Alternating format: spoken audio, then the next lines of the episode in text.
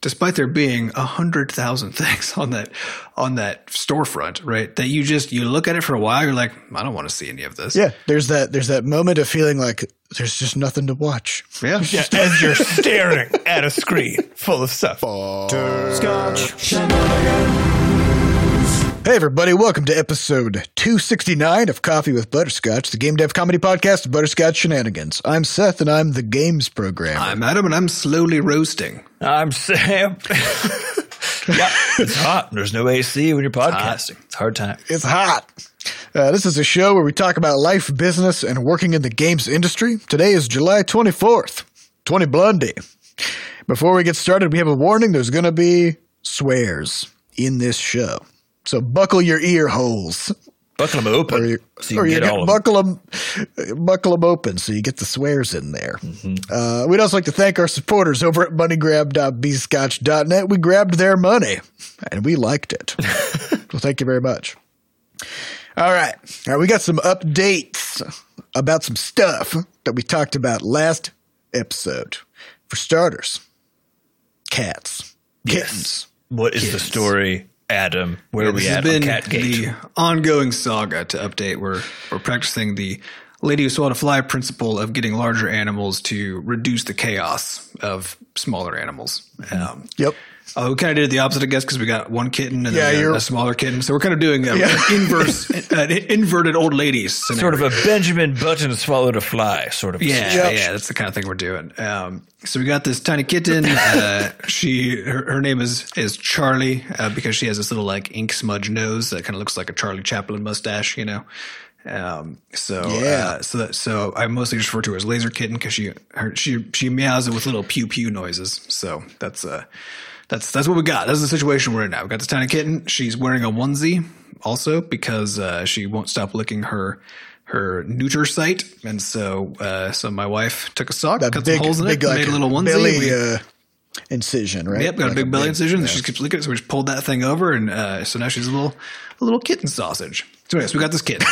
we got this laser kitten sausage, and uh, and the goal was to use her as a exhaustion mechanism for our other kitten, who we've now had for months. He's about a year old now. He looks like a cat, so I'm not really sure. we, we're a little bit too late to this game, but we know we're we're we're gonna make it happen. We're gonna make it work. uh, so we're going through the very slow process of introducing them, where you like smell under the door for a while, you introduce them to each other's spaces, blah blah. blah. But we finally got to the point where we uh, could feed them while they're looking at each other, right across a Oh, across that's a a big, barrier. it's a big moment. I can't even and- eat when looking at someone else. You know? No, they- just lose it. It's it's it is just it is crazy how slow this process is to to do it right. Um, but the weird so yeah so it's moving. We, we started this this week. We've had like three days of it. It's been generally pretty chill. Uh, with the with with just the exception that our, our now older kitten who is way bigger. He's like easily three times as big as this tiny tiny laser kitten is. Uh, turns out he's a little fucking wuss. He's just a, he's just a little wuss. So he's he gets he he's totally fine for a while, and then he gets more and more nervous over time. So like he finishes his food, and then he just starts looking, and then he kind of like backs away, and then he gets a little mm-hmm. aggressive because apparently he's freaked out. And then for literally, then we separate them, and you know whatever. But then for literally like an hour afterwards, he's like really skittish, like he's just been spooked so hard from seeing this tiny kitten, who I guess is the most intimidating thing in the universe. That like, that See that thing? yeah, Making exactly. laser noises. Yeah, yeah. It's like it's like he saw a ghost or something, and he's like he's just like super freaked out. And so, so then uh, to the point where the other cat, who he has been harassing, which is why we got this tiny kitten, he's now scared of the other cat for like the next half hour. Perfect. And then That solves the scared of problem, other right? things. Well, it does, except the way that he acts when he gets scared is he first kind of like backs away, and then if he feels like he hasn't resolved the scenario, then he goes for a, a face smack, which then exacerbates the problem all over again. so, so you know what you uh, need? Huh? I, you need a therapy dog for this cat. Yeah, yep. And once kinda your the- therapy dog can't handle it, then we got to get you a peacock. You know, a therapy peacock. Because that peacock those those make true laser noises where they're like, ah. Yeah, that's true. They do. Pretty sure it's what laser They're loud sounds as like. fuck. Yeah. I've heard lasers. Uh, yep. Well, it's the sound that, it's the sound that uh, that baby that baby alligators make. So if, if any of you listening have never heard baby alligator noises, just uh, just Google Oh, it. yeah. Look, go to YouTube. It is you will hear it and you will say, "No, this is not this is not true. This is somebody dubbed. audio photoshopping. This this is nonsense." Yep. Uh, it is the sound. There, there's some videos we put up that's just like a bunch of baby alligators in a bathtub or something. I don't know, like in some little pool, uh, and they're just all making these little weird pew pew laser noises. It's fucking amazing. and uh, and this is basically the noise that this kitten makes, which is why I refer to it as laser kitten. But the, but if I if it wasn't for the fact that it's sort of like a transubstantiation of noises, right? It's like you hear laser noise from like from Star Wars, right? Then you hear these alligators that are close to that, but not exactly right. And then I have this kitten who's now close to this, but not exactly that. And so it's like a laser noise twice removed, Right. You know. So, there's this book book series that I read a, quite a while back. It's very stupid. It's called Star Force. It's kind of like an 80s the eight, it's like a book version of 80s action movies. Wait, don't we have a Star Force now? Space Force. Uh, Space we have a Force. Space Force, yeah. But uh, they use lasers. But one of the things that the author chose to do, which I thought was kind of cool, is is treat them like normal lasers, which is they're completely silent because it's just yeah. a laser And also invisible, probably, right? And it's invisible. Yeah, and so he's he was describing uh, space battles and how it's weird because like in inside the ship you hear nothing, you feel nothing. There's no recoil, and then off on like the screen they would see the enemy ship like a you know millions of kilometers away, and all of a sudden it just melts. like nothing, nothing else. You don't see why it's melting. It just gets real hot in one spot, and then a hole melts in it, and then that's the whole thing. Yep. That that would make for a much less interesting Star Wars movie. It certainly yeah, would. than having the Tie fighters that roar across the vacuum of space. And mm-hmm. yeah. Yeah, but apparently it's very bright. You know, if you're if you're holding a laser and you're firing one that's strong enough to melt a spaceship, then you need a protective visor because it's pretty bright. So, you know, I was going to say, Adam. So far, you as far as how this uh, laser cat scenario has ended up for you, we've got now. You have had to create a onesie for a cat. yeah, there's a lot going on. Uh, we're still in the slow intro phase, so there's some additional management overhead. and you have puncture wounds. You got mauled by the scared cat. That did also point. happen. Yep. Uh, and the, It didn't the get cat- affected though, so I'm going to call that a net win. yeah. Uh, and then the cat, who was who this is all done for, uh, is now not attacking the original cat, but is uh, is scared and then sometimes attacking it. So we're sort of in like a we're in like a halfway halfway to where we need We're in some sort of strange limbo state. um, yeah, I think it's it's really it's fortunate that we are trapped at home during a pandemic because now there's I just got nothing else to do besides figure out how to make this puzzle work. uh, so you know we got we got that going for us. mm-hmm Uh, okay. Well, I'm I'm sure next episode we'll have. There will be more. Yet there will Yeah, be next yet a- episode she'll be, she'll be out of her onesie. Uh, also, every time we we uh, we take her out of it temporarily to like clean her up and you know let her spend some time free. Uh, it's as if it's like the opposite of when you have caffeine and you and you take energy away from the next day. You know, it's like she's been building it inside of this onesie for, for days, and then that little fucker will just run. She will just run for an hour. It's just like running and leaping for a whole now that the, hour. Now that the onesie's off, Now that the it's one's time. t- like she's she's like panting the whole time, and you would think at any moment she's gonna like keel over dead, but no, she can still jump on you. Like she, she is going to do it. It is uh, That's it's very weird. So so things are going to be very different once she like gets into some sort of more normal state. She also gets very angry and makes a lot of laser noises at you as you're putting the, the, the sweater or the onesie back I mean, on. yeah, you know? man, you're you're so you're containing, you're constraining her. yeah, you yeah, know? she she hates it, and so there's a lot of uh, a lot of just sort of general anger also involved. So it'll be it'll it'll be much better once we get this fucking onesie off. Yeah, Great. wild time. well time. Yeah. So also last episode we talked about um, the what did we call it? The tech tech debt Burn down down rodeo circus. rodeo circus. Um, namely, transitioning the entire portfolio of games over to Rumpus and sort of bringing them up to date so that we can once again patch them, keep them from crashing, you know, you name it. All those things, all those good things. Uh, so last episode, I had said that uh, by now we would probably be done with Roid Rage and Flop Rocket, and we are. Nice. So those are. Uh, we don't have the the uh, in-app purchase butter up hooked back up, but you know we'll we'll figure that out at some point. And so now it's on to Quadropus Rampage, um, and then last is Towelfight, and then it's and then it's done. So they're all done. You know, Seth, you've been working through these in actually in the reverse order in which we built them. So you're working backward in time.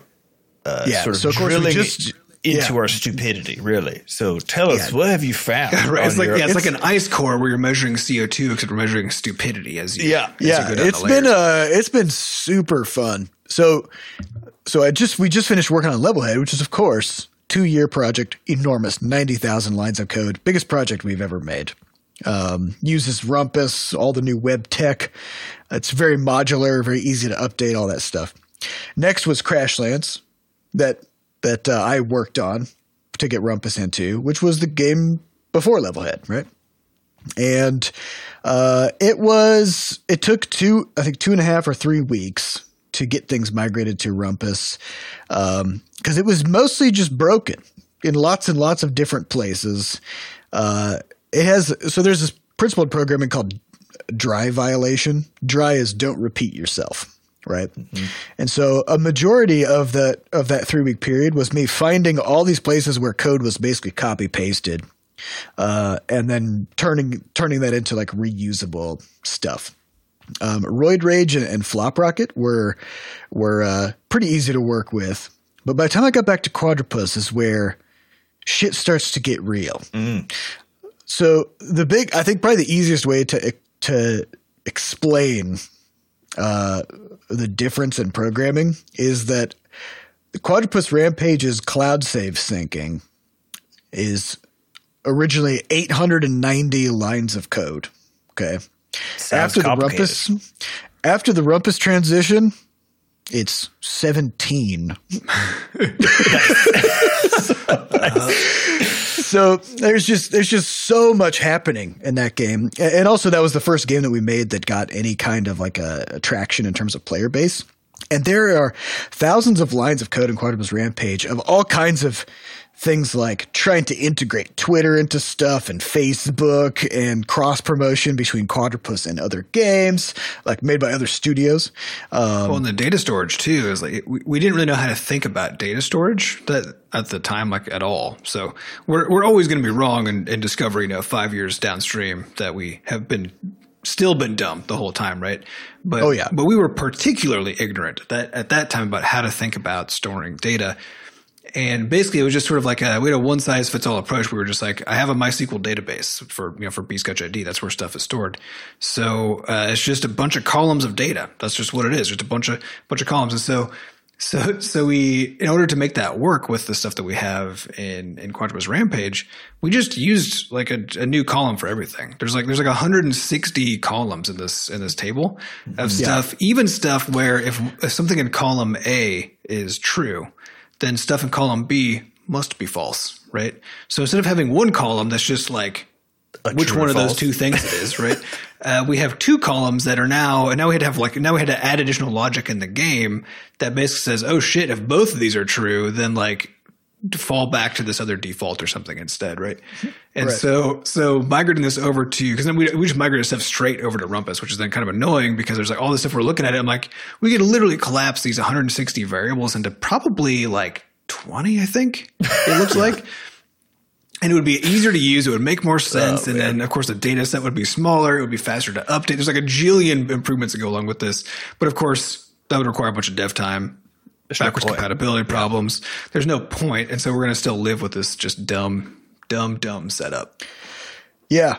Uh, so I, that's what I've been doing, and I'm I'm even more worried about Towelfight That's gonna be uh, that's gonna be something else. because yeah, Towelfight. Towelfight's Towelfight's very funny.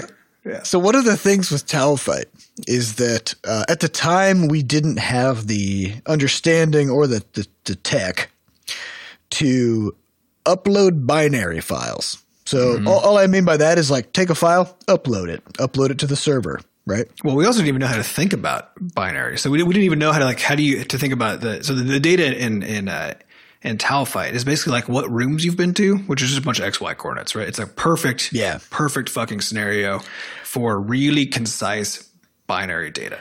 Right, because we it's didn't know just how to think about it. numbers. It's just some numbers, just some numbers. Yeah, and numbers are tiny in binary. Yeah. Um, but uh, no, we didn't do that. Instead, we we somehow managed to convert your save file basically into a giant URL, yeah, basically. right? Yep. Like what? Like one really really long URL, like a web address, and then just send that URL to the server, which would then piece the like, take the URL back apart. It's all it's all very weird, and the way the way that it originally amazing. worked. Yeah, so, so in Towelfight, in Towelfight, uh, we in Towelfight itself has been updated a few times. So uh, because it got updated to add Bscotch ID into it, and and uh, and when we we were we had found that the, just the normal save system in Towelfight, and I remember this back when we were updating it to add Bscotch ID, whatever that was now, five years ago or something. Uh, the saves were really slow, like crazy slow. Um, just like just the normal save without even using the internet or anything. It would take like two seconds, I think, which you know doesn't sound like a long time, but we're talking like the tiniest amount of data like like possible. And it turned out it because we were doing like several like they were doing like several thousand string like operations on on the data before we could actually would save it. Just like this really weird wacky thing we were doing. Uh, and and then we had fixed that. We were so proud of it, but but there's a legacy consequence, which is that because it was so slow, and then the file ended up being like so big and verbose, is we made it so that you have to manually choose to sync your save to the cloud. Oh, because yeah. we were like, because we are like, this is like too slow, it's too dumb, it's too Can't big. auto save it. Yeah, Can't auto save it, so we'll just make this the player's problem because the, the logic at the time was if we just have the players do it manually, then it'll be done as infrequently as possible. But still, it's now the it's now the player's fault if they don't sync their save, right?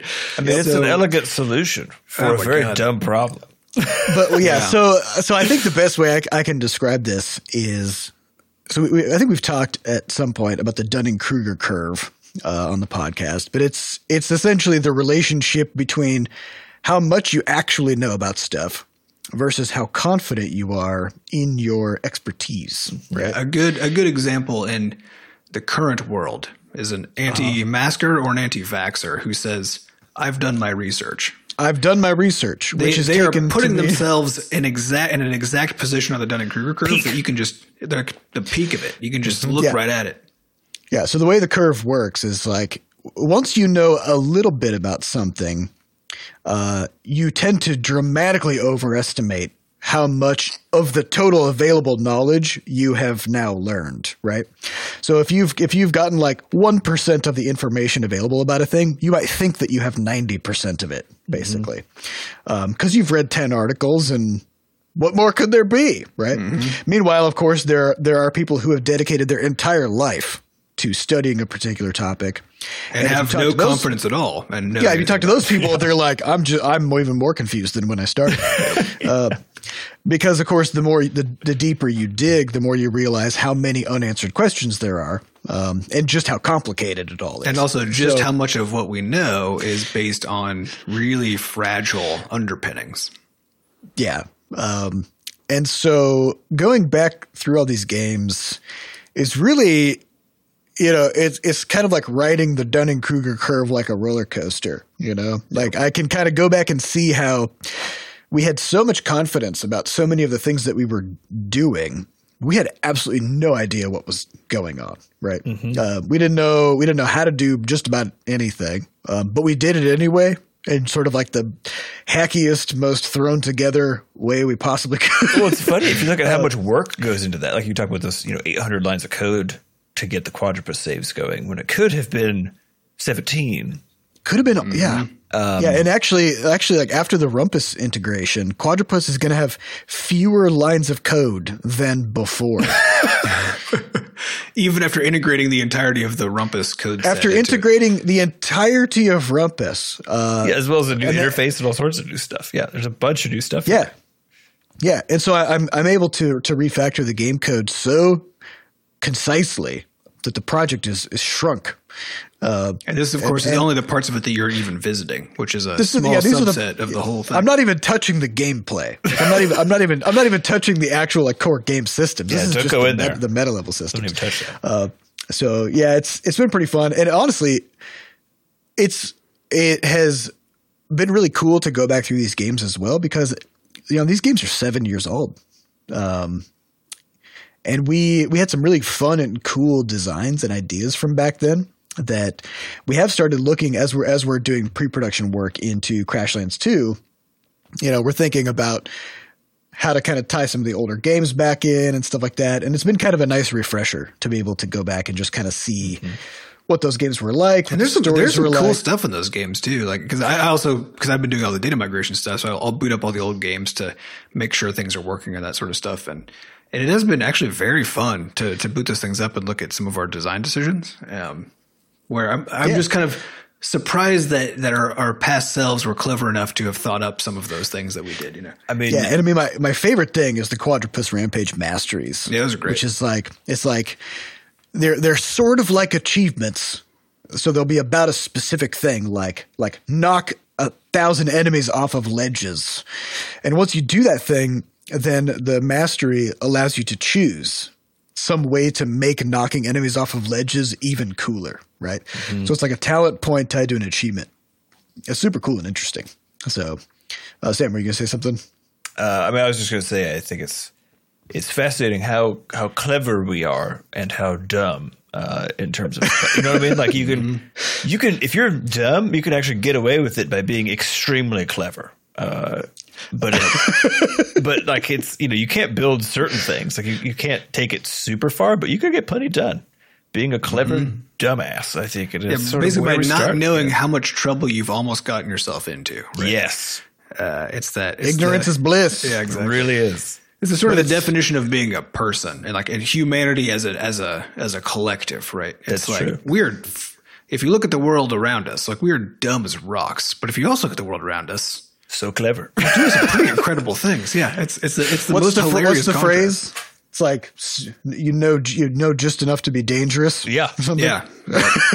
Which is what any, anytime I'm talking to uh to like a, a third party contractors or some some expert in a thing that I'm like I'm a service that I'm using. I whenever they ask me about my, my knowledge level, I say I know just enough to mostly stay out of trouble. But that's that's the line I try to hit with all the technologies that I use. Right. Um, and that's why I try to learn just enough that like I'm there and I, am kind of aware of where like the trouble boundaries are, you know? Um, but the reality is you never know. You never know where all you never boundaries know. are. Yeah. And so, so after going through all these, all these games and just realizing just how out of date they've gotten in terms of the tech and rumpus and all that other stuff, um, we want to, we want to get into a better state of mind with those and develop better practices for keeping them up to date and maintaining them.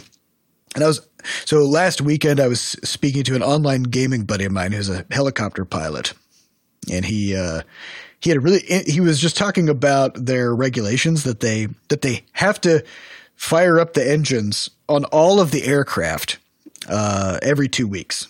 So in the military, if they have airplanes, helicopters, whatever, jets laying around, if there's if they're not being actively used, they still have to turn them on and do a maintenance check every two weeks. And I was like, yeah, actually, that makes a lot of sense. Yep. Because you don't want it to be the case that when you need the dang thing, uh, nobody's checked it you, you don't know its state. You don't know if it's working. Yeah. Yeah. Mm-hmm. Yeah. And, and unfortunately, you know, that's where we've been with all these older games. Um, and so we're, we're going to be trying to figure out how to you know, spin up the helicopters mm-hmm. uh, with much more uh, routine frequency so that these games can be expanded upon if need be. Can, we can loop things back in like we used to with cross game promotion and stuff like that. Um, so I'm very excited about this stuff. Uh, all right. Now, before we get into questions, uh, we want to talk a little bit about Crashlands 2 pre production yeah. and the kinds of things that we're learning from it. Yeah. So, uh, for those uh, this is just a quick recap. Is the first time we're actually dedicating a, an intense period to the pre-production phase, and it's largely because the typical problem in a game studio is basically this this issue of uh, of phased labor, which is that typically in a large game studio, you know, it costs a lot of money to have everybody on staff all the time, and so there's a tendency to, uh, especially in the case of when you have your programmers, um, to always need your programmers to be programming things And the problem is that after a project ships, uh, there's a long period of time where actually there could be design decisions being made, uh, frankly, a lot of decisions being made with no code going down at all. In fact, uh, I think based on what we're learning, probably should be a long period of time where, where that planning phase is happening. And the issue typically is you have to figure out like what the fuck do we do with these programmers? So Yeah, so in a really big company, they'll just be like, "Oh, we've got another project we can put you onto," right? In a more mid-sized company, there might be, "Well, we'll just fire everybody." Also, big companies do that too, um, and then rehire people back when we are ready to spin up the next title. Yeah. um, yeah, it's a it's a really sticky problem. Yeah, and and then in is other industries handle this in a variety of different ways, right? So in the case of movies, everybody actually like each of the different uh, talent types, is sort of like everybody shows up for a project and then leaves for a project, right? And so you don't you don't actually have this problem because it's it's not like the the it's not like the movie itself is forming a studio uh, to make just that movie and then has to figure out how the fuck to deal with you know the script writing parallels and everything else. And so uh, games has this currently still has this weird structure that makes it very difficult, uh, where you want to keep the teams together, but that what that really means is that you actually have no capability to modulate the work uh, because of the phase nature of game development. So uh, what we've been able to do is because we're doing this tech debt burn down, it's given us this longer uh, form of time. Now I think we're about like six weeks in or so, um, maybe less, um, to really just be focusing on uh, Crashlands 2 pre-production. And so what that's amounted to is is basically running through all of the design pillars for the game, uh, having very regular meetings every couple days uh, to run through new ideas and stuff. And one of my biggest realizations, uh, I think, is that what you should be able to do in pre-production is actually cut stuff. Uh, and so there's a lot of this idea of like when you're when you're in uh, the pre-production phase, there's a lot of supposed inherent risk with pre-production because, of course, ideas cost nothing and words cost almost almost nothing. And so that's actually what mainly what pre-production is: is sort of getting started on on that idea phase, and then and then you eventually get into you know doing some art and stuff. Uh, and so there's this fear typically that there's going to be like a big bloat where you're like you're just going to write down all this shit. Like you're you've been writing checks that you cannot cash at the end of the day, right? Which would probably be true if you were a designer who didn't know anything about what it means to implement the details. Definitely. Or if you weren't reviewing your document repeatedly with uh, with people who do know how to implement the details. Yeah, Right. Where everyone's goal is actually to end up doing as little work as possible for for, for that reason. Keep scope. That's tight. always my goal. yeah.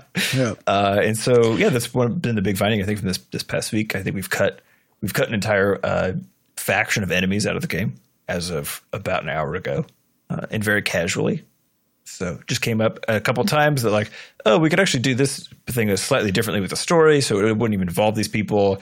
And then a little bit later, uh, this other thing not necessarily needing to involve them, and then just sort of realizing, well, if those two core things don't need to involve them, then fuck them, get them out of here. Like that's going to save us Get rid of tons of time, tons of time and resources. And so, uh, really, what it what it should be doing is you sort of you find the core through this pre-production process of the game, uh, and then should be able to answer questions such that you can actually cut cut things out from your original vision um, and then hone things that are still present closer to that core. So we actually we, we completely rewrote uh, the story premise as well uh, this week also.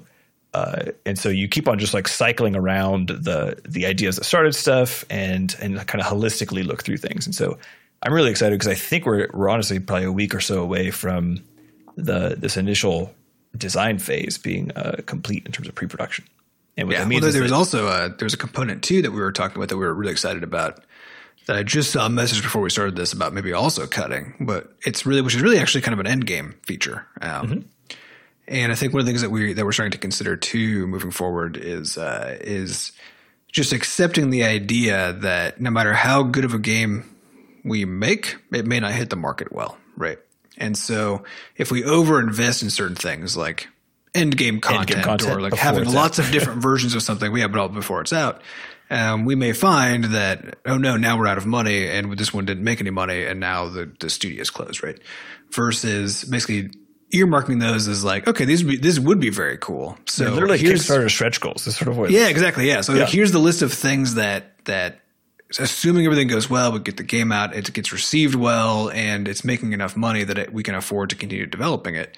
Then here's these really cool features, kind of already planned out and ready to go. Uh, but we won't actually invest in them now, though we will make room in the game as it gets developed to today to be able to plug these new features into it. Right. uh, which is a different, like it's just a conceptually different way of thinking about this than I have in the past. But uh, but I've I've been listening to a podcast called uh, called Live Ops, something Yeah, of Live Ops. uh, sure, sure brought to us, right? Sure, Yeah, sure. yeah, and it's by it's by the people. It's by some people from Microsoft who work on uh, what's it like PlayFab or whatever. It's like a, a bunch of like kind of pre baked uh, analytics tools and stuff.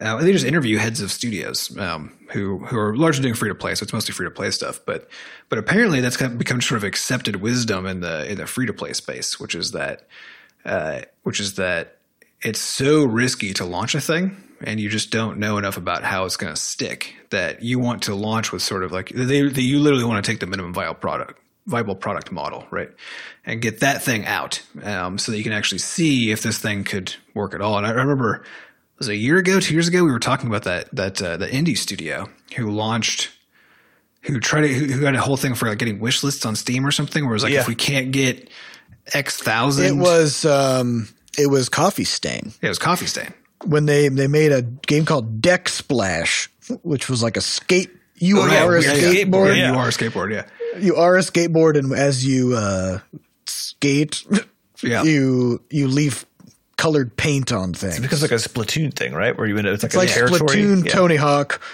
but you are the skateboard. You're not riding the skateboard. right. And so, and I remember at the time they they basically, and I, I can't remember exactly what their what their thing was, but it was something like going to early access and just counting wish lists or something like that. They did a free weekend or something like that. Like, They is did a what it free was? weekend. Oh yeah, yeah, that's right. Yeah, And they said if we don't get a hundred thousand people over Right. a free weekend, and we'll then we assume, we, this isn't going to be worthwhile. And at the if we can't give it away, yeah, then it's bad. and at the and at the time, I remember we all thought like this this this makes a kind of sense, but we, but none of us truly believed that this was a good enough indicator of because we're like hey, you're it's it's up for free, you know, it's like a partially made game. It's you're never going to be able to perfectly simulate the market conditions. Yeah, it would. It seems launch, like it would depend. That it would be too hard to actually be able to say like whether it works or not. In, in either case, whether or not that would actually map onto success, you know, in the future.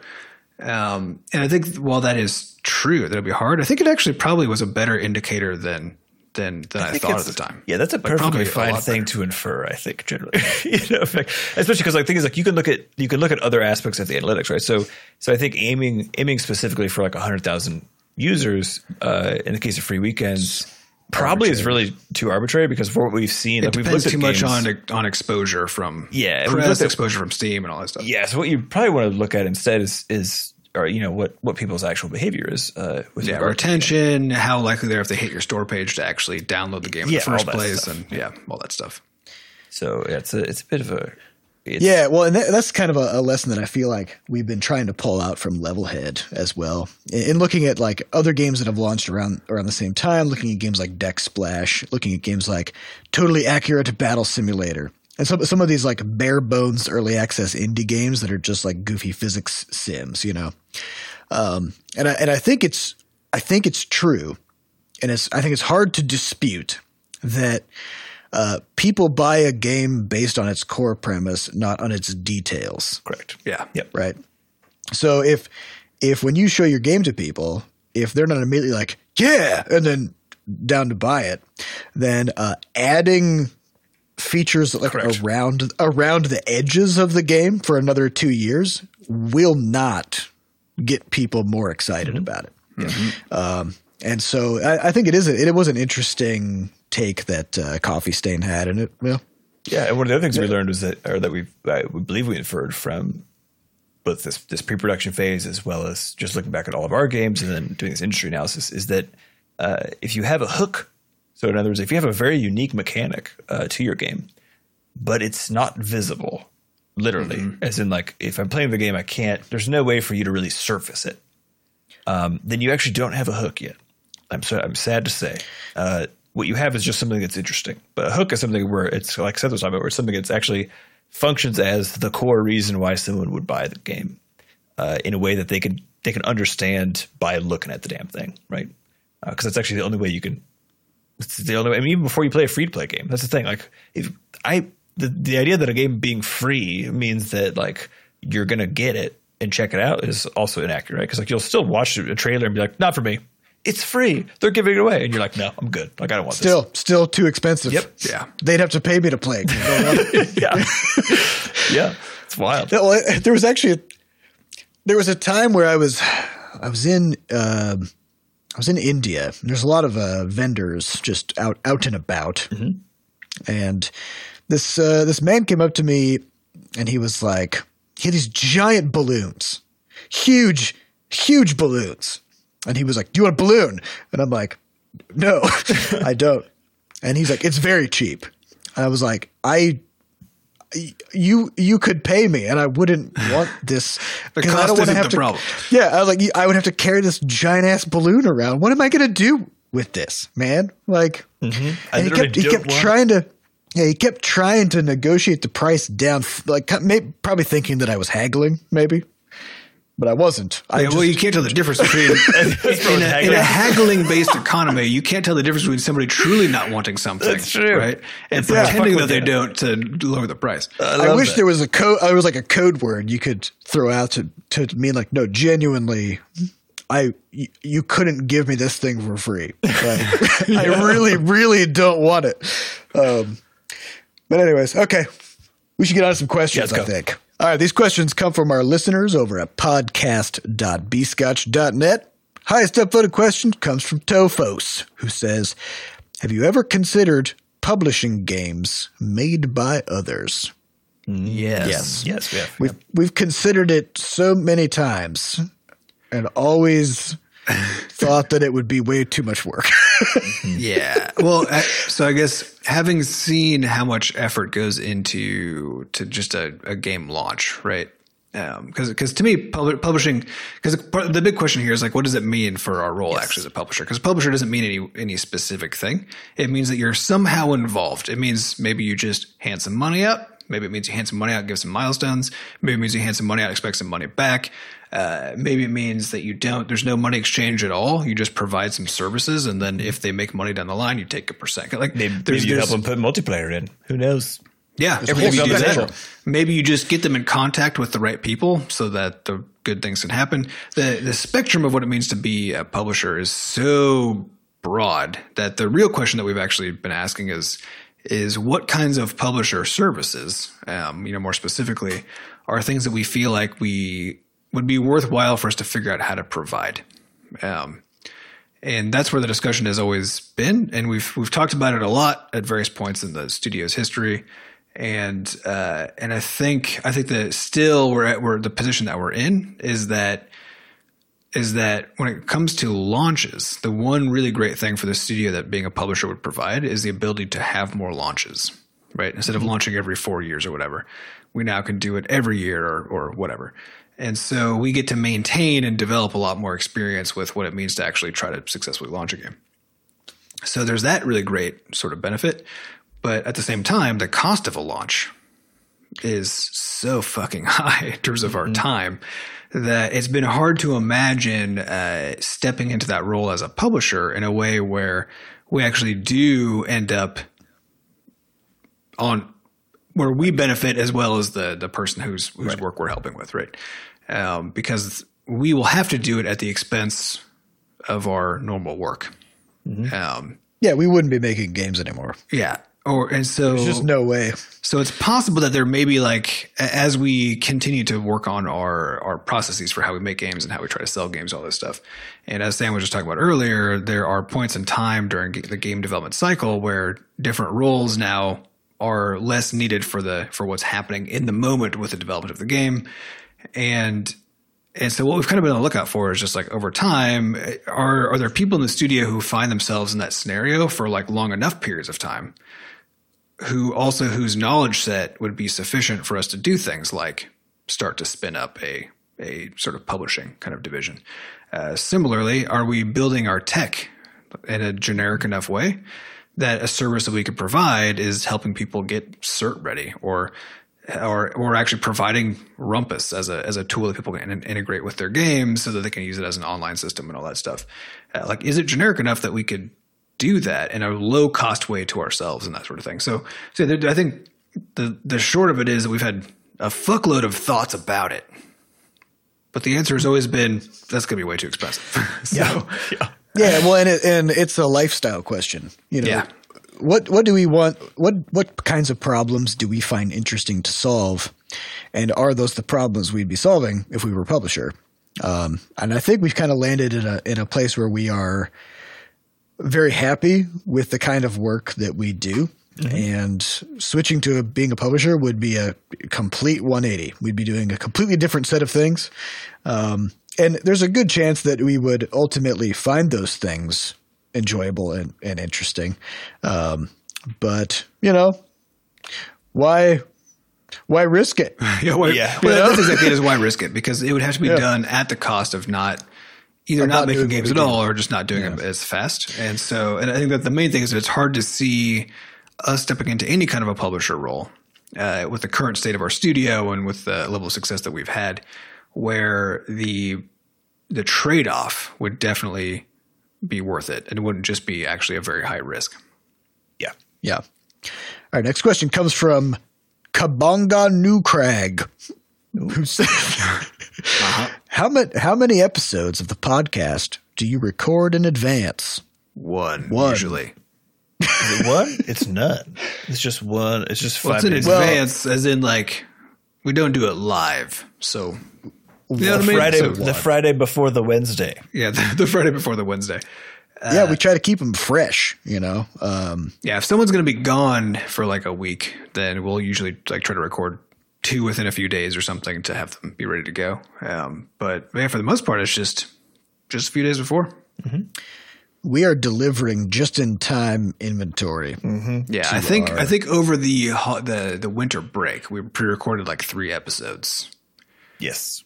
I think, and we'll probably kind of do that sort of thing. I think did we just get some whiskey and hang out? Isn't that what we did? We did, yeah. I think we recorded we recorded two back to back on one day, and then I think one the next day or something. Mm-hmm. Yeah, the problem is like we. I mean, we could talk about stuff for days, but we we try to truncate things a lot for the podcast to try to keep it high level and interesting. Yes.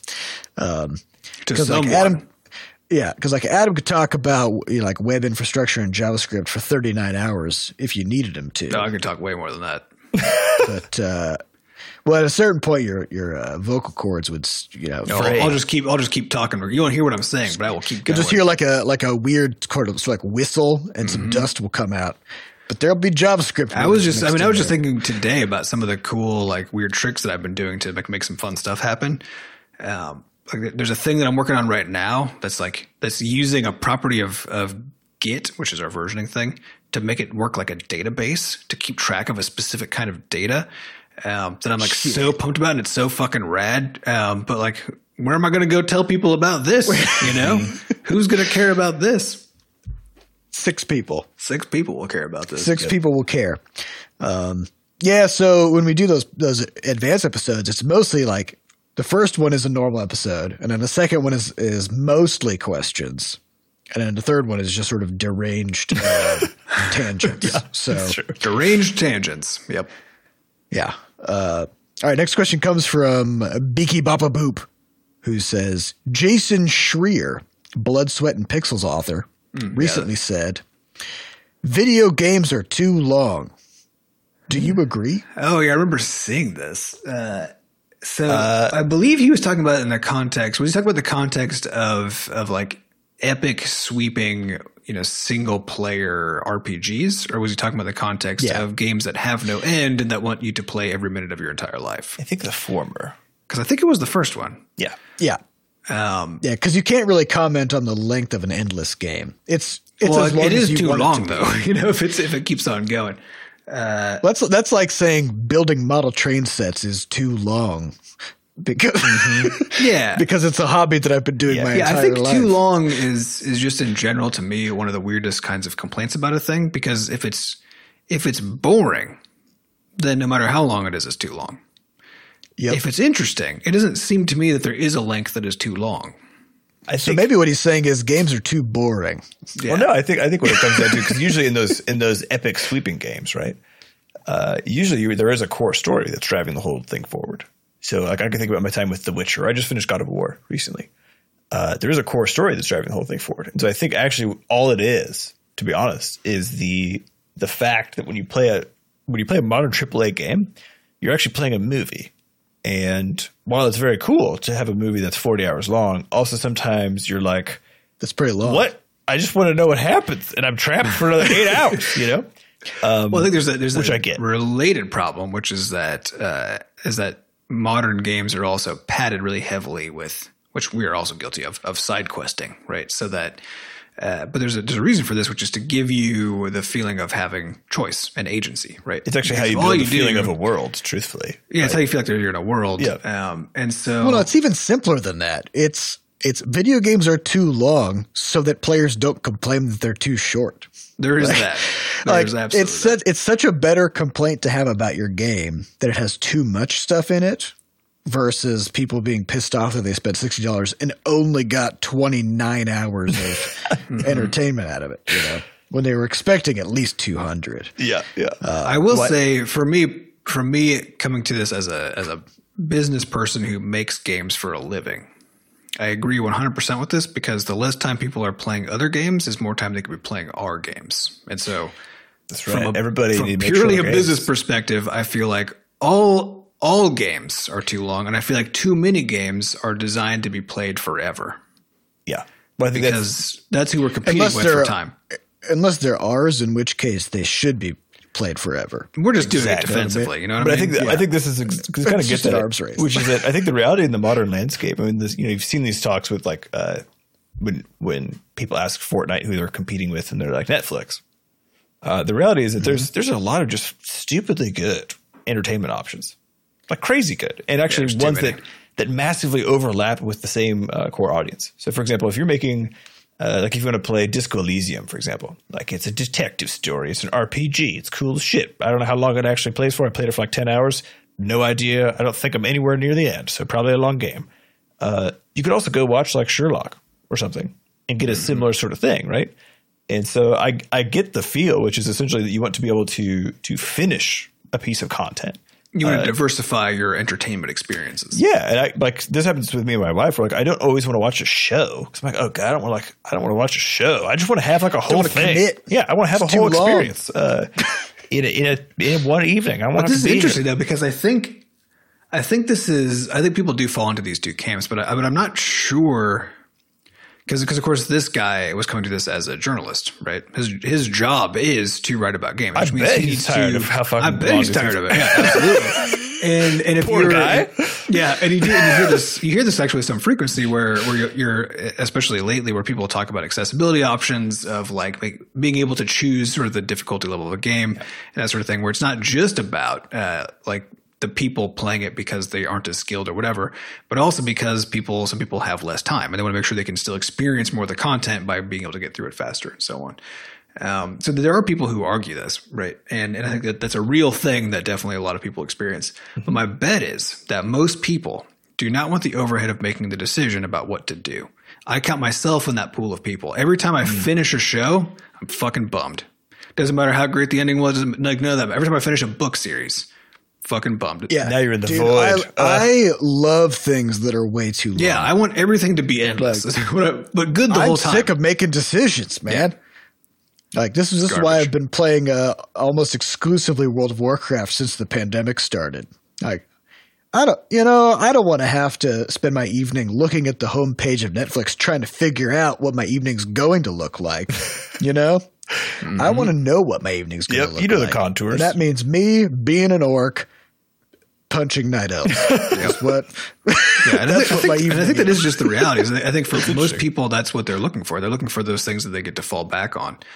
Of like it's their it's the comfortable space. They know what's going on, right? They've they've built Yeah. up a ritual around the thing. They've got people involved who they talk to about it. Because like especially if you're if you're interested in games, sort of games as a hobby, right? Then if you want to be able to communicate with other people about the stuff that you're doing, you have to find somebody else who also wants to play the same random miscellaneous subset of games that you're going to play. So I think, and this, this is one of the things that makes it so hard to be an indie game studio, is that the reality is, uh, honestly, people are not looking for new games. Like they really, like they just really aren't that much. They're mostly playing the games that they're already playing, and it's only this like small subset. It's still a huge number of people, right? But it's a small subset of of the gaming population who like plays more than one or two games and who is actively looking for mini games throughout the year. And I can't remember, it's been a long time since I saw those numbers, but I remember Steam had at one point put out like some data, or no, it was, it was Steam Spy about like what, how many games users actually own. right? Yeah. Oh yeah, it's obscene. It's like there's a small percentage that actually owns most of the games on Steam, right? And then everybody else plays one or two games. They, they literally play like one or two games. Yeah. And, and so if you look at like, cause so Steam is always like, you look at the huge numbers and people are looking at Steam as a market. We're like, well, Steam has, you know, 10 million daily active users and all this stuff. But if you look at what those users are doing, Yeah. like, like something like How many six daily of them are playing the top five games. They're playing right. Grand Theft Auto 5. Yeah. Grand Theft Auto 5 and, and How Team many Fortress 2. daily active uh, shoppers?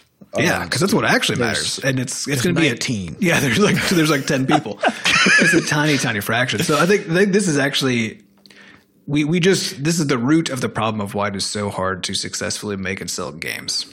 Is that and we, we made this joke a long time ago, right? Where we said, what was it? We're making a product that nobody needs, Correct. right? It's like Seth had this in a talk somewhere. There's like some sequence of things, but but the point being like there's infinite alternatives. Nobody needs it, and the most important bit is that nobody's even looking for it, really, right? And Yeah. uh, so it's, a bit of a hard sell. Yeah, the, the reason that it works is because we live in the area, of, the era of the internet, and there are just enough people, just period, that even though there's that tiny, tiny subset who actually could even possibly in a million years actually see that your game exists and then also say, "Oh, I want to try this thing out," uh, that that could be enough people, depending on the game and the timing, right, uh, to support a small indie team. Yep. So that's Yep. that's the that's the world that we're that we've decided. to Yeah, well, I think inside. the funny thing about that comment too is the reality is like there's a shitload of absolutely fantastic short games that do exist. So this is one of the things Oh, I'm gonna be I'm gonna be 100 percent honest. Like hearing reviewers in particular say shit like this makes my blood fucking boil because of exactly what you just said, which is that being an indie, being a standout indie, really hard, right? Really fucking hard. Mm-hmm. Uh, there's a lot of small games. I just played a, a short hike. I just played that a couple weeks ago absolutely phenomenal. How about instead of being like games are too long, when in reality there's like a thousand games that are probably under four or five hours that are absolutely beautiful and stupidly good. There are way more short games than there are long games. Also, but think about this way too. more. Like, let's say, let's Quit your say you're complaining. Go uh, look it up, man. Let's say, what if you're a reviewer and you've got 40 hours in a week, you know, in a work week? Uh, you're gonna you're gonna spend. I don't really know what the breakdown. Let's just say it's 50-50. Half the time writing, half the time playing. I don't. Does that seem Sure. I don't know. reasonable? So a game like a short hike, uh, maybe maybe you're gonna ha- get, play an app for an hour. And like you're gonna get get out of it what you need, get a good sense for the game. There's not a whole lot else going on, and then you move on with your day. Are you gonna play 20 games this week? Well, here's a better question for you. Are you gonna? That's insane. Uh, Are you gonna do it- that? a better question is is it remotely possible for a short game to create as big of a uh, wave and as big of a f- on enduring fan base as a long game because literally the answer is no because guess what I No, played there's, short hike nothing, there's nothing to endure around. yeah I played short hike a single day a single afternoon right so my It did not experience with become that, a part of your life. well, not only that but like my experience with that doesn't even overlap with it overlaps with like a couple hundred people's experiences of that right there's not it's not like Animal Crossing, right? You see this currently with Animal Crossing. There's so many people still playing the fucking game, and you see all these very moment, pictures. yeah. yeah. If the game only took four hours to play, that like it. it's not possible for that big sort of wave. You don't have the overlap of the community actively which also means that as a journalist, there is no incentive for you to write about short games. There's not because Yeah. nobody Because wants to read about them about, because yeah, there's not it's enough people. over. There's- It's So over. it's actually one of enough the core problems that we have with Crashlands as a game is that is that since it's a single player game, and most people, even though there's you know it's, there's a 30 hour possible story in there, um, most people basically they start playing it kind of randomly and they play it for maybe like a few hours at a stretch, and then they may or may not come back to it and actually continue playing. Um, and so so what this means is that the number of players that you need to have a high, a good concurrency, so that there are a bunch of people who actually form a active community, because an active community community requires multiple people thinking and caring about the thing at the same time, right? Uh, is is remarkably difficult um, versus say like Levelhead, where Levelhead actually has uh, you know far fewer, partially because of time, but has far fewer overall number of players compared to Crashlands, right? But the community is far more active, way more Mm-hmm. Oh, yeah. active Yeah. than Crashlands ever was, because the people who are playing it get to keep on playing it and keep on finding new content and keep on sharing stuff with each other, Mm-hmm. and they get to create this ongoing community because there's so much stuff to, or so much time that they can spend uh, that overlaps with other people's time. Yep.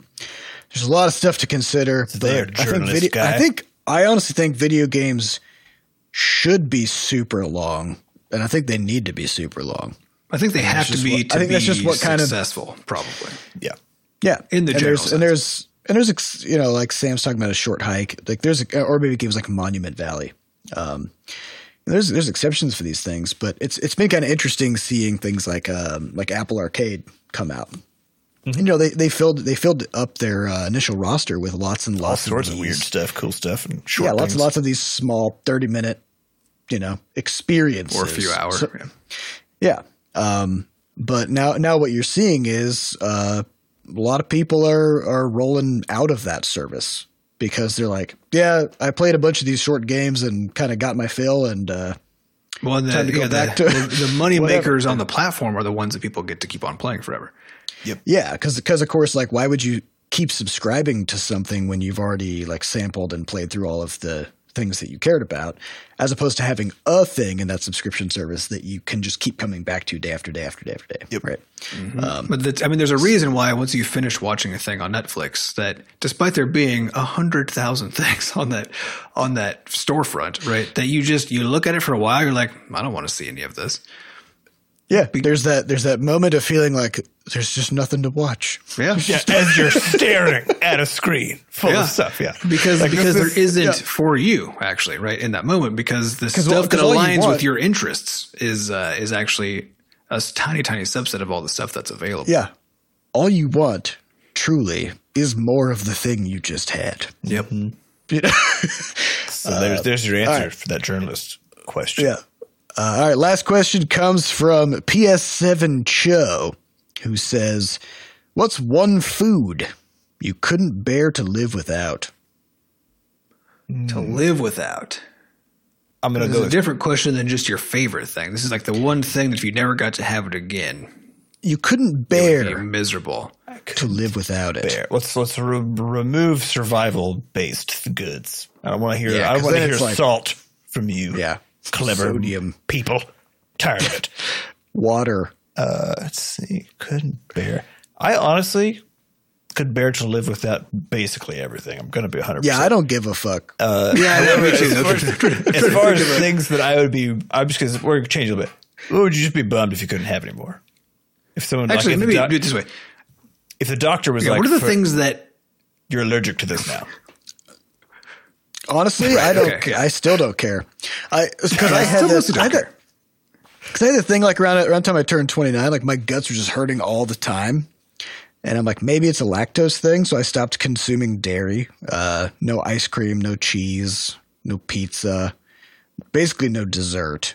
Period. Because all dessert is made of milk, pretty much. Because it's delicious. Um, Didn't didn't affect my mood even one percent.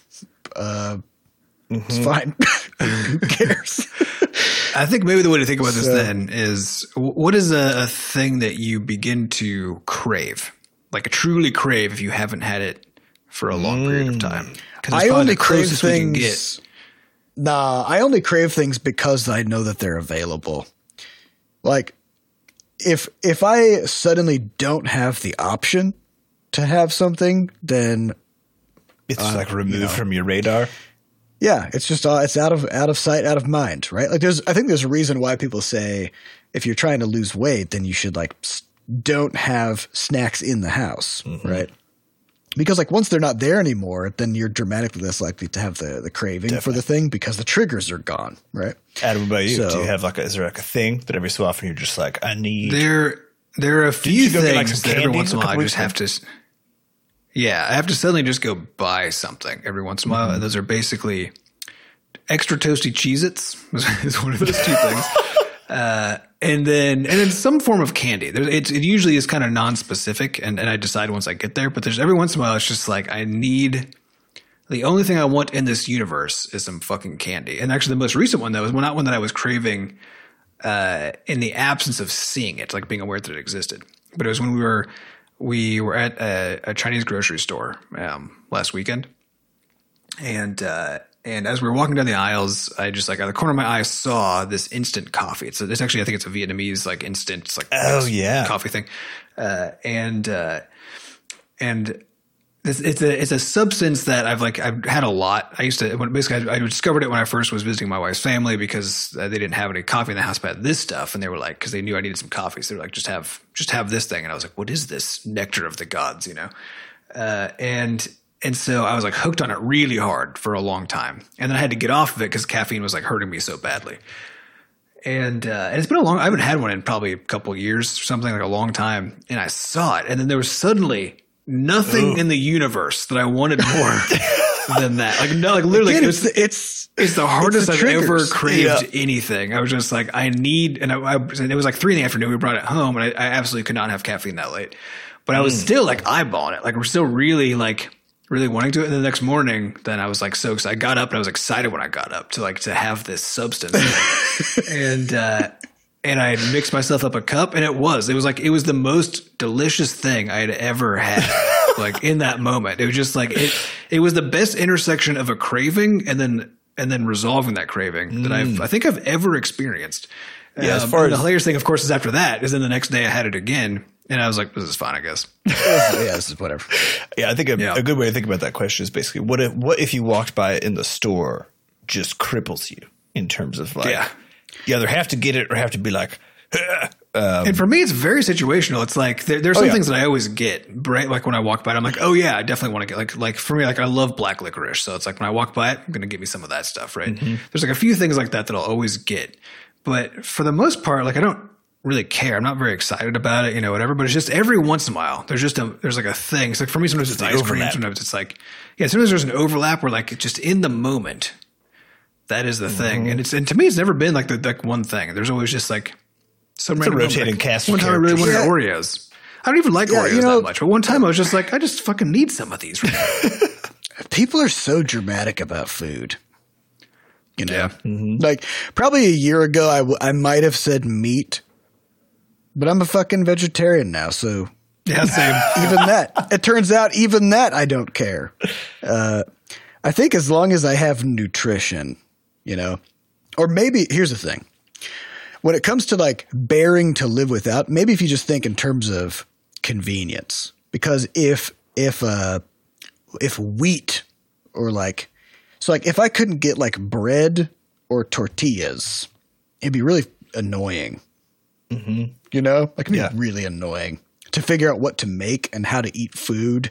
If I couldn't put it between buns or mm. wrap it in something, there you go. I, got. I got one finally. Eggs. That's it. it I would be so Oh, annoyed yeah. if I couldn't eat eggs.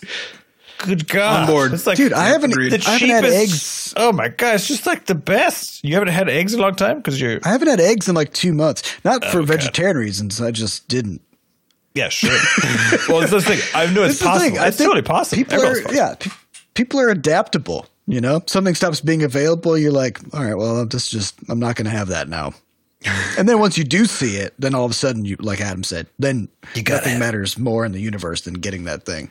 Yeah, but it, it is funny though how every once in a while, just like things line up just right, where something is, it is just the thing that you need right now. just hits you. It's the McRib. Yep. It's the McDonald's knows this.